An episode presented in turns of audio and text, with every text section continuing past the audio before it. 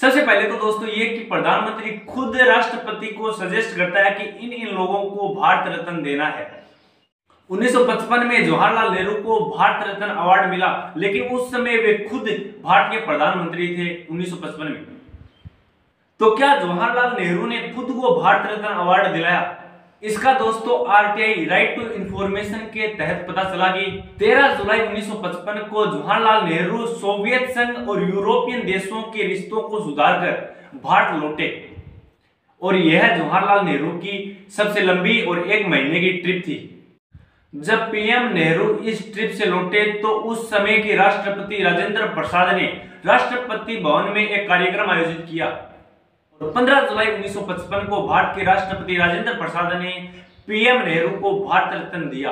कहा जाता है कि इसके बारे में नेहरू को पहले से कुछ पता ही नहीं था। यानी कि भारत के राष्ट्रपति ने उन्हें सरप्राइज़ दिया।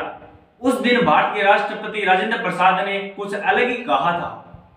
मैं एक बार ऐसा कर रहा हूँ। मुझे असंवैधानिक कहा जा सकता है, क्योंकि मैं बिना किसी सिफारिश के या बिना किसी अपने प्रधानमंत्री की सलाह के खुद से प्रधानमंत्री नेहरू का नाम भारत रत्न के लिए प्रस्तावित करता हूँ। लेकिन मैं जानता हूँ कि इसे लोग बेहद उत्साह के साथ स्वीकार करेंगे। तो दोस्तों, वीडियो कैसा लगा? कमेंट्स में लिखकर ज़रूर बताना। चैनल को सब्सक्राइब कर लेना। और यदि इंस्टाग्राम पर देख रहे हो तो फॉलो